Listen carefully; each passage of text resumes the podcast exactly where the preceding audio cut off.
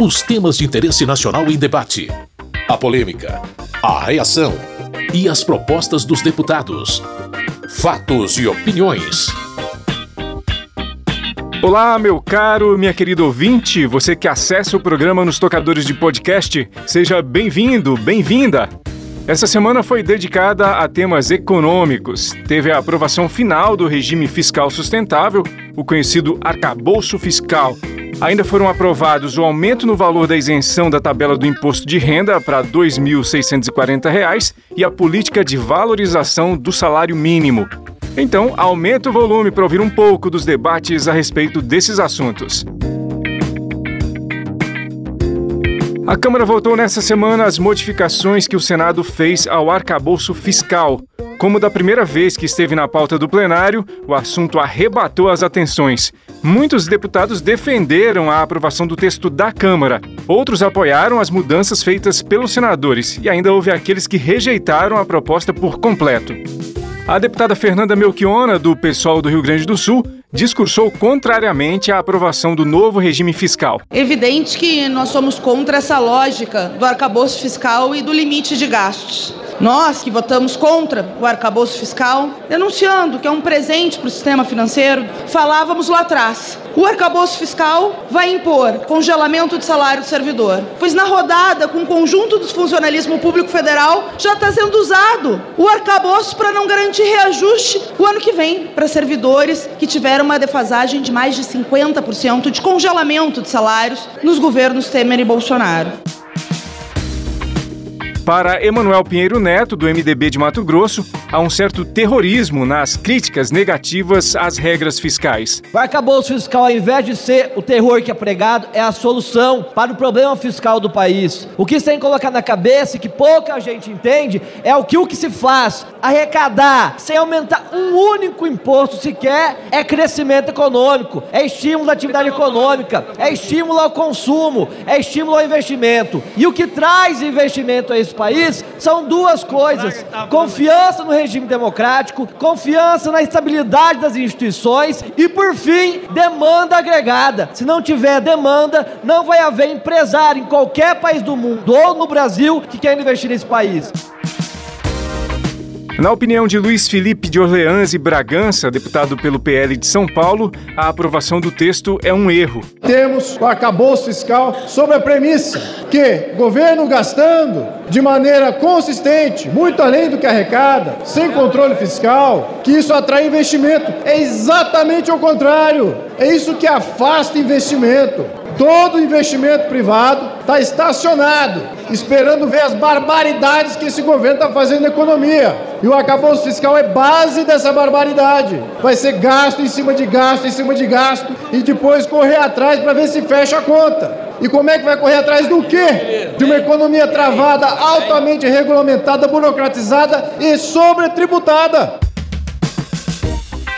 Com entendimento diferente, o deputado pelo Progressistas da Bahia e relator do projeto, Cláudio Cajado, argumenta que o novo regime fiscal garante estabilidade ao país e terá implicações positivas para todos os brasileiros. A partir do momento que nós aqui estamos votando uma lei que estabelece critérios rígidos, com sanções e gatilhos administrativos para o seu descumprimento no que se refere à responsabilidade fiscal, com viés no social, como deseja o governo do presidente Lula, estabelecendo, portanto, que temos que ter controle sobre os gastos públicos, temos que ter controle sobre a dívida que a médio prazo será estabilizada e no futuro será declinante. Isso traz um ambiente favorável ao que o Brasil cresça de forma sustentável, se desenvolva econômica e socialmente com parâmetros que todos no mundo inteiro admitem como parâmetros de responsabilidade fiscal.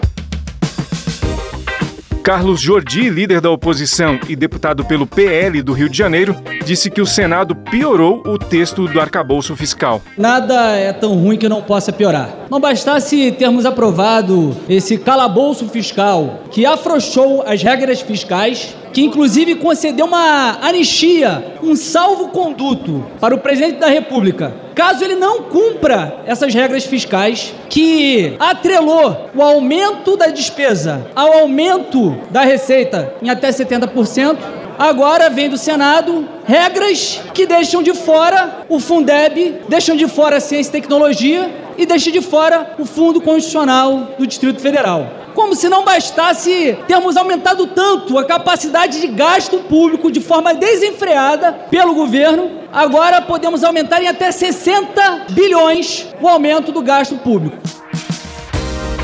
Entre as mudanças que o Senado fez no texto está a retirada do Fundeb, Fundo de Manutenção e Desenvolvimento da Educação Básica e de Valorização dos Profissionais da Educação, do limite de gastos estabelecido pelas novas bases fiscais.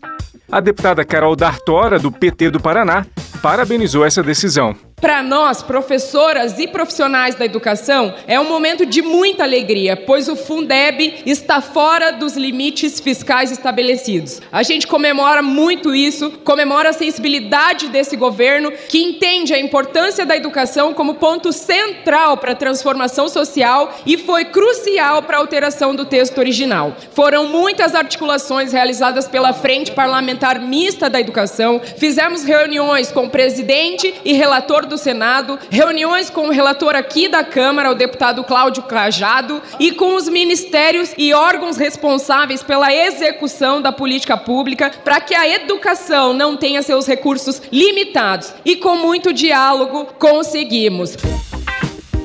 Cabo Gilberto Silva, deputado pelo PL da Paraíba, pediu que o projeto fosse rejeitado. Eu digo isso e afirmo de forma veemente com bastante tranquilidade, porque é um governo que não tem credibilidade perante os acionistas, nem internamente, nem externamente. Basta observar a Bolsa de Valores, que bateu recorde negativo se a Câmara Federal falar sim ao calabouço fiscal, estará dando um cheque em branco a um governo que não tem credibilidade.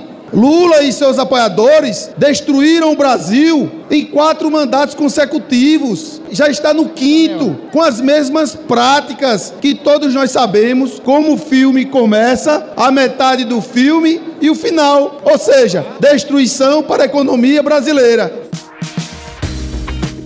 O deputado Ayrton Faleiro, do PT do Pará, rebateu os discursos contrários ao novo regime fiscal. Sinceramente, me deixa até preocupado quando vejo alguns parlamentares que vão a outra tribuna dizer que nós não temos que aprovar o arcabouço fiscal, que já aprovamos aqui, já foi para o Senado, já voltou aqui novamente. Cadê a nossa responsabilidade?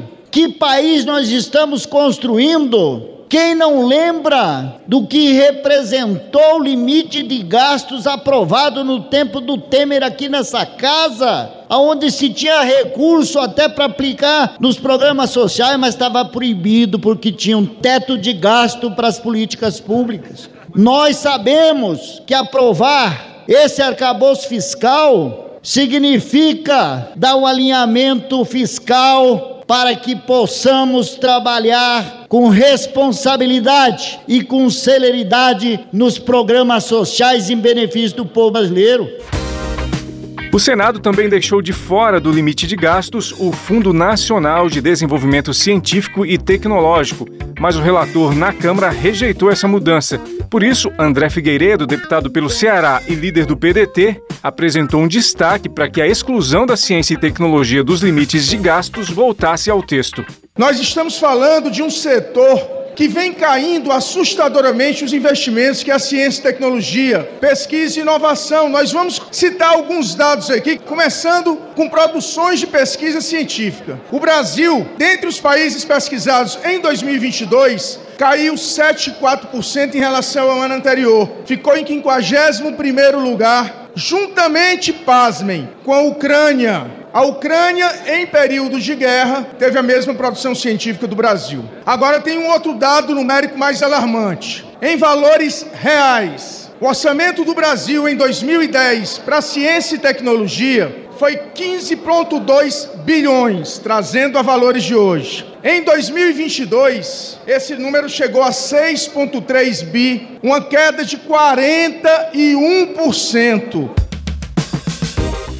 Em contraponto, o deputado Pedro Paulo, do PSD do Rio de Janeiro, disse que o novo regime fiscal será benéfico para investimentos em ciência e tecnologia. Não foi eu que escolhi esse modelo do arcabouço fiscal, inclusive fiz críticas, porque ele tem uma indexação do crescimento da despesa, mas ficar fora perde essa oportunidade de ter um aumento garantido todo ano. Muitas vezes a ânsia de querer um aumento maior do que está ali previsto na regra pode não ter aumento nenhum. Aviso também a quem votou pelo Fundeb fora do arcabouço que correrá esse risco de ter recursos menores no ano seguinte do que o resto da despesa que está indexada dentro do arcabouço. Por fim, a maioria aprovou o regime fiscal sustentável, como é chamado, na Câmara o projeto vai à sanção do presidente da República. Vale lembrar que, para ter detalhes desse projeto, na página da Rádio Câmara, no site da Câmara, há muitas informações disponíveis. Você acessa pelo www.câmara.leg.br barra rádio. Fatos e opiniões. Outro tema econômico foi a medida provisória que reajusta e cria a política de valorização do salário mínimo. O relator do texto, deputado Merlong Solano, do PT do Piauí, incluiu na proposta outra medida provisória, a que atualiza a tabela de isenção do imposto de renda para R$ 2.640. O deputado Mendonça Filho, do União Brasil de Pernambuco, declarou voto a favor mas discordou do rito de votação da medida provisória. Eu cumpri aqui a missão do meu líder e os demais partidos do bloco, orientando favoravelmente ao parecer, até porque não poderia ser diferente, mas eu gostaria de registrar algumas coisas. Por exemplo, a impossibilidade de você oferecer emenda ao reajuste do salário mínimo para dar coerência ao governo do presidente Lula, que reclamou o fato de não ter havido ganho real ao longo dos últimos quatro anos do governo anterior. Porque não garante agora. Se foi errado a ausência de ganho real do salário mínimo, se dê agora. E a outra crítica que eu já fiz, eu quero reiterar, mesmo orientando na linha do meu partido, é que me tiraram o direito, por exemplo, de elevar a isenção da tabela do imposto de renda, por conta dessa fusão arbitrária, esdrúxula, inconstitucional, antirregimental de MPs que não existe. Isso é absolutamente ilegal, absolutamente inconstitucional.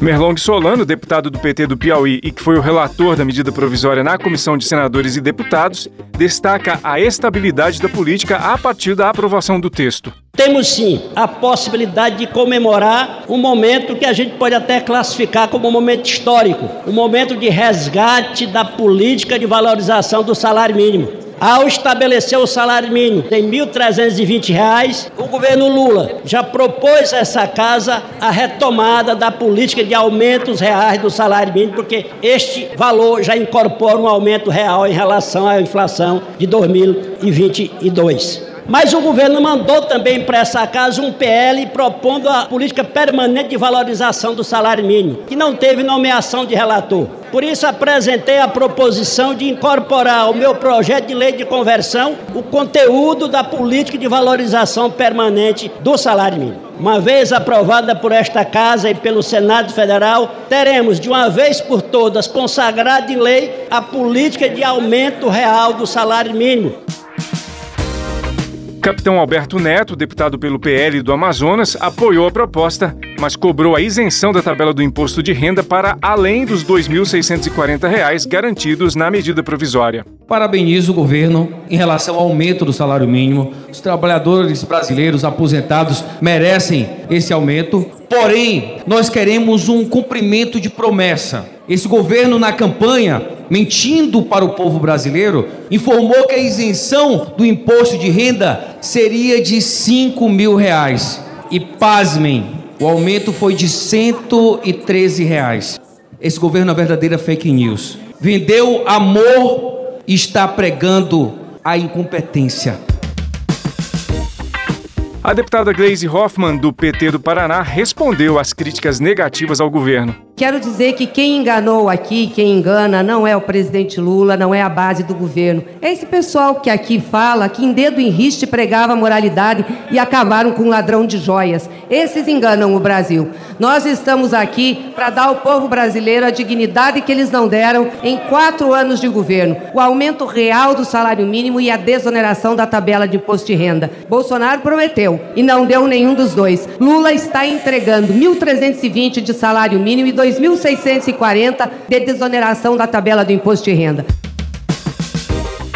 Gilson Marques, deputado do Novo de Santa Catarina, também entrou nesse debate. É fato, é consenso que houve uma promessa de campanha de isenção de imposto de renda até 5 mil reais. E aí consta agora, nessa MP, que é só 2.100 e poucos, que é menos dos 50% do prometido. Ou seja, nós tivemos uma mentira grosseira, evidentemente para enganar a população. Como se isso não bastasse, agora eu afirmo aqui: está sendo dito em plenário uma nova mentira, dizendo que a promessa não seria feita no primeiro ano, mas nos próximos anos. Pois eu levanto uma aposta com qualquer um que deseja apostar comigo. Não vai ter isenção de até 5 mil reais nos próximos três anos.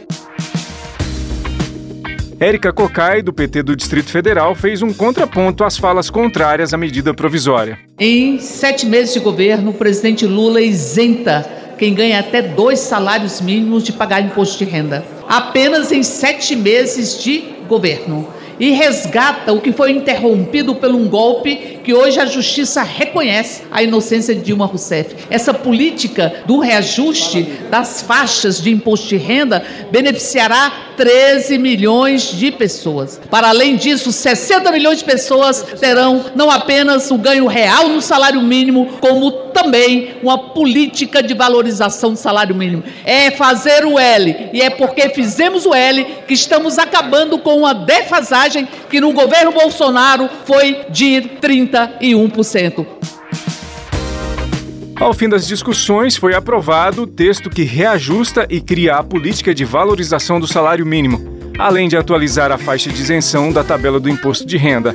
Agora, a proposta será votada pelos senadores.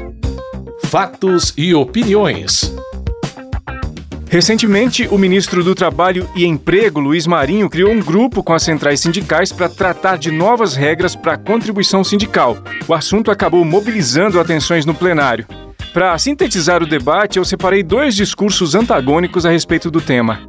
Bia Kisses, do PL do Distrito Federal, contextualiza o momento em que a lei que extinguiu a obrigatoriedade da contribuição sindical foi aprovada no Congresso. O Brasil, naquela época, tinha 16 mil sindicatos, enquanto a Alemanha tem 70, enquanto os Estados Unidos tem em torno de 150, outros países têm 80, 40. O Brasil tinha 16 mil sindicatos, todos vivendo do dinheiro do trabalhador de forma forçada. Pois bem, para alívio do bolso do trabalhador, o imposto deixou de ser obrigatório, ele é permitido ainda. É uma contribuição social que o empregado faz se quiser, se ele achar que o seu sindicato é um sindicato que trabalha corretamente pela sua categoria. Mas agora o governo do PT que não está nem aí para o trabalhador, não é? Porque é o partido dos trabalhadores que não trabalham, dos estudantes que não estudam e por aí vai. Quer trazer de volta e agora, ainda gravado, quer triplicar esse valor.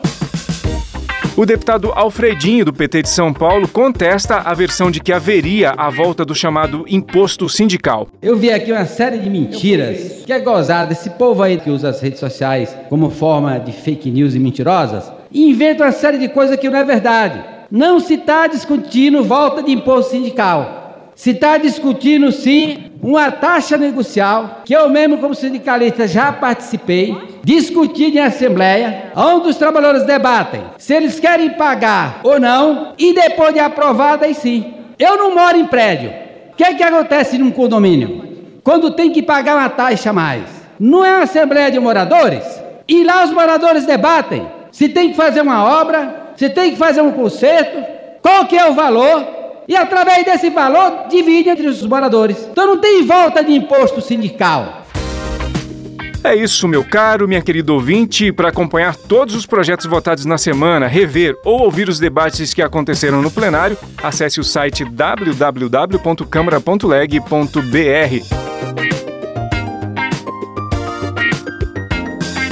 Como se fala no plenário, no final da sessão, nada mais havendo a tratar, termina aqui o Fatos e Opiniões de hoje. A sonorização do programa é de Tony Ribeiro. Muito obrigado por sua audiência, você que nos ouve aqui no seu rádio ou nos agregadores de podcast. Tudo de bom e até a semana que vem. Fatos e Opiniões. Os temas de interesse nacional em debate. A polêmica, a reação e as propostas dos deputados. Produção e apresentação Carlos Oliveira.